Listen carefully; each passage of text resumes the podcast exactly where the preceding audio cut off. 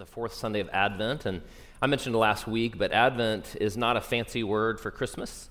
It actually comes from a Latin word that means arrival or coming. And so, what we are doing is we're pondering the coming of Jesus during this Advent season. Now, just a little while ago, Sarah Freeman, Sarah, wherever you are, thank you very much for reading the Isaiah chapter 24 passage. But as Sarah read that, she and I talked a little bit before church this morning, and she said, It seems like it starts off and it's a little gloomy. And, uh, and then she said, it seems like there's a transition. And that's exactly right. That's what that passage is all about. That passage is all about how if there is no Savior, then there is no joy, there is no happiness, there's nothing to celebrate, there's nothing to rejoice over. It isn't until the second half of those verses that we or the people of Israel were able to rejoice in the knowledge that a Savior was coming to redeem the world. That's what this Sunday is all about. This fourth Sunday is all about this concept of joy. Now, in just a moment after I pray, uh, David and the rest of the crew is going to uh, open the sermon by playing a song that you've all heard before, Joy to the World. But he's going to play a rendition that is going to be less familiar to most of you. This version is actually more somber, not unlike the Isaiah 24 passage, but it's still triumphant. It's just that the sadness has been integrated into the joy. It's more weighty than the traditional version just like this topic of joy. And so, before we begin, let's take a moment and let's pray. Father, thank you so much that um, we can be people of joy, not because there's no suffering in our lives, not because there's no hardship, um, but rather because the hope uh, that we have in your Son Jesus and his coming to make all things new is something that we can trust in, Father. And that gives us the ability to be joyful even in the midst of life's sorrows and suffering. So, Father, I pray um, today that, uh, that you would enable us to rejoice as we remember you, our good Father, and your Son, Jesus, our Savior. In his name we pray. Amen.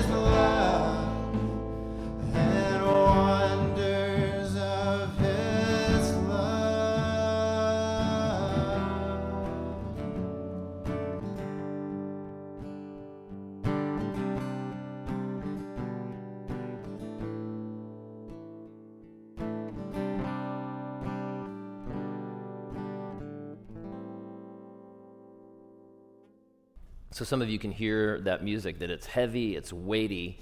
And part of the reason that it's heavy and weighty is joy is actually heavy and weighty.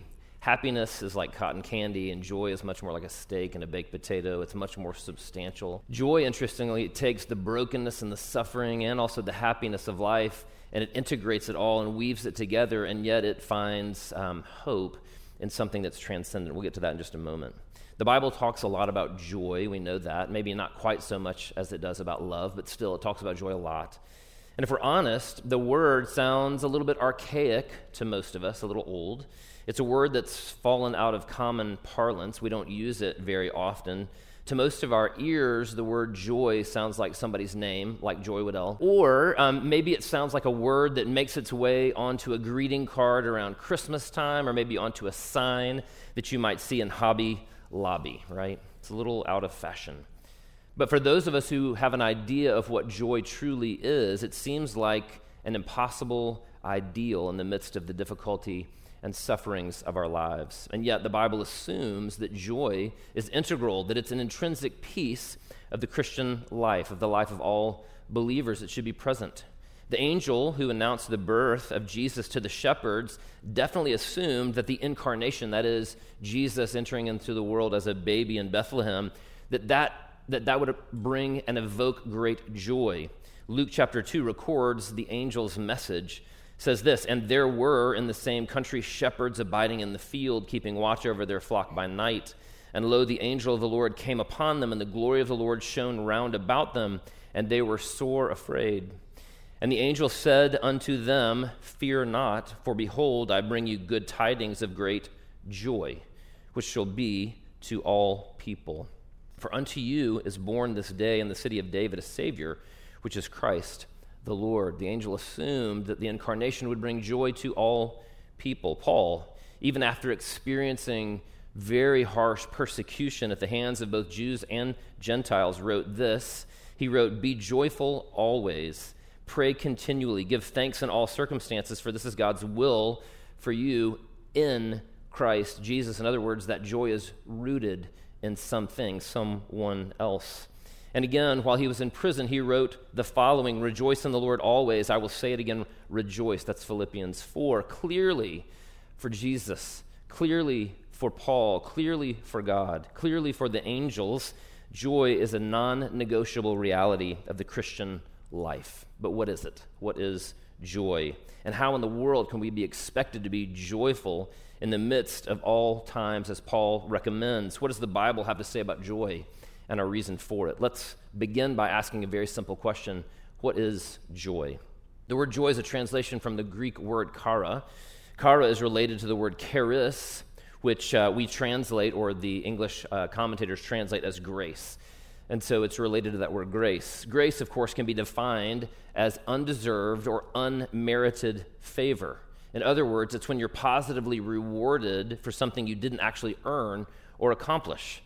And to contrast grace, let's talk about mercy. Mercy is when you aren't giving some negative implication of something that you do deserve. So, mercy would be when you get pulled over for speeding and the policeman only gives you a warning. That's what mercy is. But grace is when that same policeman might pull you over for no reason at all and would give you $1,000. I'll take both. Um, but joy, again, just to place it in there, it's related to this concept of unmerited favor, joy, grace. It's also appropriate to contrast joy with happiness. In his book, Surprised by Joy, C.S. Lewis does just that. He wrote this He said, I call it joy, which is here a technical term and must be sharply distinguished from both happiness and pleasure. Joy, in my sense, has indeed one characteristic and one only in common with them the fact that anyone who has experienced it will want it again. I doubt whether anyone who has tasted it would ever, if both were in his power, exchange it all uh, for all the pleasures in the world. In other words, there's something more weighty, that there's something more heavy and gravitas like about joy. C.S. Lewis is right. Both pleasure and happiness are actually momentary. We kind of know that. Happiness, in particular, might be defined as a positive emotional response to something that's imminent, that means it's close by, or impermanent, it doesn't last. For example, many of you in this room were happy when UGA went undefeated through the first 12 games of the season, right? A lot of happiness. But then they played Alabama, and we know how that turned out. Clearly, that positive emotion was in relationship to something that couldn't last indefinitely. It might help to define sadness here as another contrasting element as we sort of seek to understand joy. While happiness can be, can be described as a positive emotional response to something imminent or impermanent, sadness can similarly be defined as a negative emotional response to something imminent or impermanent.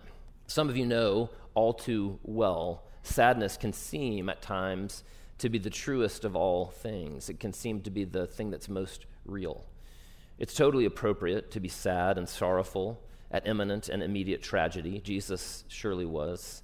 Speaking of Jesus, Isaiah tells us this about him that he was despised and rejected by men, a man of sorrows, and acquainted with grief. And as one from whom men hide their faces, he was despised, and we esteemed him not. Surely he has borne our griefs and carried our sorrows, yet we esteemed him stricken, smitten by God, and afflicted. So Jesus was a man of sorrows. The Apostle John described Jesus' response at the death of his friend Lazarus, saying that Jesus wept. Jesus was sorrowful, and it's appropriate for us to be sorrowful as well. But joy transcends both our happiness and our sadness. That's why the psalmist could write, Weeping may endure for the night, but joy cometh in the morning. So, in light of its etymology and the happiness sadness contrast, what is it? What is joy? For this morning's purposes, we'll define joy as a positive emotional response to the permanent and transcendent grace of God. So, we're happy when something in the here and now goes our way. Our football team wins, someone gives us a gift that we really like, or our kids are particularly well behaved on a road trip. In the same manner, we're sad when something in the here and now doesn't go our way. Our team loses. We don't get the job that we hoped and worked so hard to get. Our kids are particularly badly behaved on a trip, or maybe when our significant other breaks up with us. Joy, however, transcends the moment. Joy transcends any moment because joy is a positive emotional response to the permanent and transcendent grace of God. In other words, the transcendent and permanent reality of God's grace, that unmerited favor to us, the things that we get from Him that we didn't deserve, but He lovingly granted us, that the reality of God's grace is so much better than our imminent reality that no matter what happens in the here and now, we can rejoice in the then and there. Does that make sense? Let's dig a little bit more. The question I think that we should be asking here is well, what are the permanent, what are the transcendent realities that allow us to be joyful? What are those graces that God gives us? I'm going to just sort of outline a handful of these. First of all, we because we've been rescued by Jesus, we can be joyful. So there's something about this idea of salvation, there's something about this idea of rescue that is permanent and that is transcendent. Listen again to the word of the angel in Luke chapter 2. And the angel said unto them, that is the shepherds, Fear not, for behold, I bring you good tidings of great joy which shall be to all people. For unto you is born this day in the city of David a Savior, which is Christ the Lord. So Peter then makes the same point to new believers in his letter, 1 Peter. He says this Though you have not seen him, that is Jesus, you love him. Though you do not now see him, you believe in him, and you rejoice with joy that is inexpressible and filled with glory, obtaining the outcome of your faith, the salvation of your souls. And so, what we see here is the angel and Peter both link this idea of the ability to rejoice and be joyful with this idea of salvation. It hardly needs to be said, but the salvation that Jesus accomplished for us in his life, in his substitutionary atonement and resurrection, is permanent and transcendent. Right? Salvation for believers is permanent and transcendent. It's transcendent in that it is a heavenly and spiritual reality, right? Your name is written in the book of life. And it's permanent in the sense that if we've truly been born again, as Jesus says in John chapter 3, that our salvation for those who truly know him cannot be lost or taken away, and so we can't experience joy. What else Because God protects us, we can be joyful. Listen to the words of Psalm 5, verses 11 and 12. But let all who take refuge in you rejoice. Let them ever sing for joy. And spread your protection over them, that those who love your name may exult in you. For you bless the righteous, O Lord. You cover him with favor as with a shield. And so, this conversation about protection could be a much larger discussion, but God, suffice it to say, does indeed protect us. We are safe from the penalty of sin. We are safe from the permanent effects of sin, like death and like separation from God. Those will be undone. We are safe from the capricious hardships of life. What I mean by that is, Scripture is clear that God won't allow anything to happen to us that isn't for our good and for His glory. In other words, there's nothing meaningless in the life of the believer. That's the point of Romans 8:28. It's the point of Hebrews 12. And essentially what it's saying, both of those passages are saying is that our suffering plays an integral part in our smaller stories and also in the larger story of God. And as a result, we're protected from the meaninglessness of life. Those of you who are philosophically minded should rejoice in that. What else? Because God preserves us, we can be joyful. In Psalm 63, David wrote this He said, My soul will be satisfied as with fat and rich food, and my mouth will praise you with joyful lips when I remember you upon my bed and meditate on you in the watches of the night. For you have been my help, and in the shadow of your wings I will sing for joy. My soul clings to you, your right hand upholds me. God not only protects us, he preserves and he strengthens us. We see this preservation with Elijah, where God follows him into the desert, while by, while, where, by the way, Elijah is running away from God. God lets him rest, and he prepares food to strengthen him for the remainder of his journey. We see God strengthening Joshua in his encounter with the angel of the Lord, where Joshua goes, Whose side are you on? And the angel of the Lord goes, Wrong question. We see God preserving uh, Jacob in his angelic wrestling match at Peniel. And of course, we see God strengthening Jesus before his time of temptation in the wilderness when God reminded his son of who he was. If you remember, God's proclamation over his son was, This is my beloved son, in whom I am well pleased. You are my son. I love you, and I'm happy with you. Many of us have experienced and could tell stories of God's strength and power preserving us and strengthening us as we've faced suffering, emotional pain, and even death. In the midst of all that, let's join with David in proclaiming, In the shadow of your wings, I will sing for joy. What else? Because God has power over the evil one, we can be joyful. After Jesus had spent some time training the disciples and his followers, he sent them out to do the work without him. Luke records their response upon returning. Verse 17 of chapter 10 begins by saying this The 72 returned with joy, saying, Lord, even the demons are subject to us in your name. And he said to them, I saw Satan fall like lightning from heaven. In other words, great job.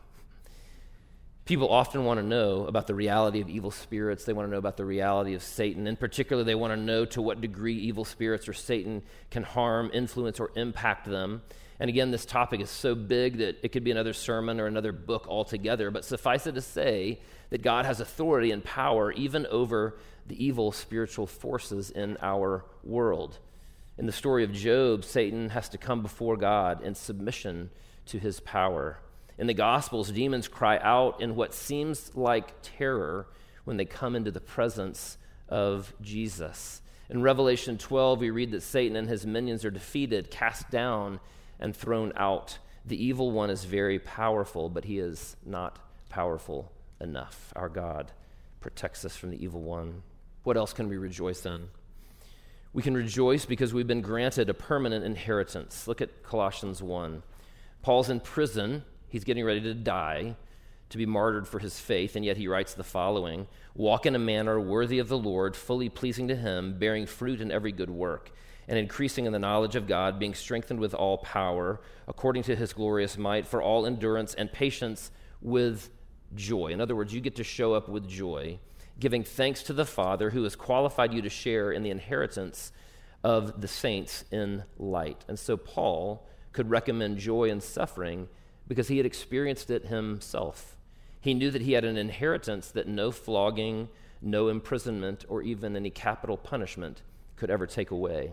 Similarly, the author of Hebrews could recognize the joy of those who had experienced suffering and loss precisely because of their future inheritance. He writes this in Hebrews 10 You endured a hard struggle with sufferings, sometimes being publicly exposed to reproach and affliction, and sometimes being partners with those so treated. For you had compassion on those in prison, and you joyfully accepted the plundering of your property. Seems ironic. Since you knew that you yourselves had a better possession and an abiding one. As Christians, we can be joyful in all circumstances because we have a heavenly inheritance that cannot be taken away even by death. Now, you can just sort of do a word search in an online commentary. You could type in the word joy and there are lots and lots of different reasons to be joyful. I could go on and on, but I'm going to pause here. And like I try to always do, I want to end with the good news. The book of Hebrews is written to struggling Christians in order to help them and in order to help us hold on to our faith in the midst of suffering and in the midst of despair and in the midst of temptation. In chapter 12, we're giving a, given a wonderful insight into why Jesus willingly and knowingly went to the cross. We read in verses 1 and 2 Let us run with perseverance the race marked out for us. Let me just pause here for a second. This is not a sprint. It's not 50 yards. It's not 60 yards. It's not 100 yards. This is a much longer race. This is one of those races, you know, this may be a cross country race, maybe it's a 10K, but it's the one where at mile seven you see snot running down the side of someone's face, right? And they're heaving, they're suffering they're in pain. Let us run with perseverance the race marked out for us. It's a difficult race. Fixing our eyes on Jesus, the pioneer, in other words, he went before us. It's the archegos. He went before us, the pioneer and perfecter of our faith. And listen to this verse For the joy set before him, he endured the cross. For the joy set before him, he endured the cross.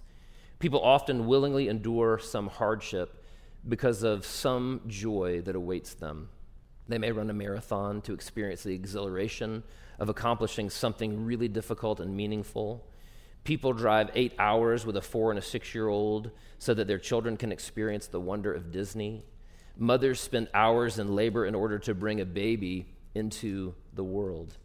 And Jesus volunteered to die in your place on the cross because you were worth it to him. You were, you are his joy. For the joy set before him, he endured the cross. And that joy gave Jesus the strength to persevere. I want you to think about that just for a moment. Jesus experienced joy at the thought of reuniting you with his Father. How does that make you feel? Just pause for a moment. Think about that, that you were his joy. And that because of the joy that he felt when he thought about reuniting you with his father, he went to the cross. Maybe you feel a little bit guilty. Maybe you feel a little bit shy, like that level of affection is just a little too much. Maybe you feel empowered. Maybe you feel loved. But it's this transcendent reality that we celebrate here in Advent it's that reality that allowed G.K. Chesterton to write the following about the followers of Jesus Joy, which was the small publicity of the pagan, is the gigantic secret of the Christian. We are to be people of joy. Let's take a moment, let's pray. Father, we thank you that we do indeed have these tr- transcendent and permanent realities, Father. And Father, the, those realities, Father, as we um, anchor ourselves into them, as we grasp tightly onto them, Father, we know that they protect us from despair. Father, we know that they enable us um, to wade through the sufferings of life. Father, we know that they enable us to face threats and hardships, Father, with a gravity and a weight of knowing that we are loved by you, that we are declared righteous by you, that you're working all things together for the good of them that love you and have been called according to your purpose, that even the difficult things in life when they happen, it's because you're treating us as children. You're disciplining us to make us even better, to help us to flourish and to be great, Father, that it's all done in love, Father. And Father, I pray that we would experience joy as we look at Jesus, the author and the perfecter of our faith, who for the joy set before him endured the cross for us. Father, we pray all these things in the name of your Son, Jesus Christ.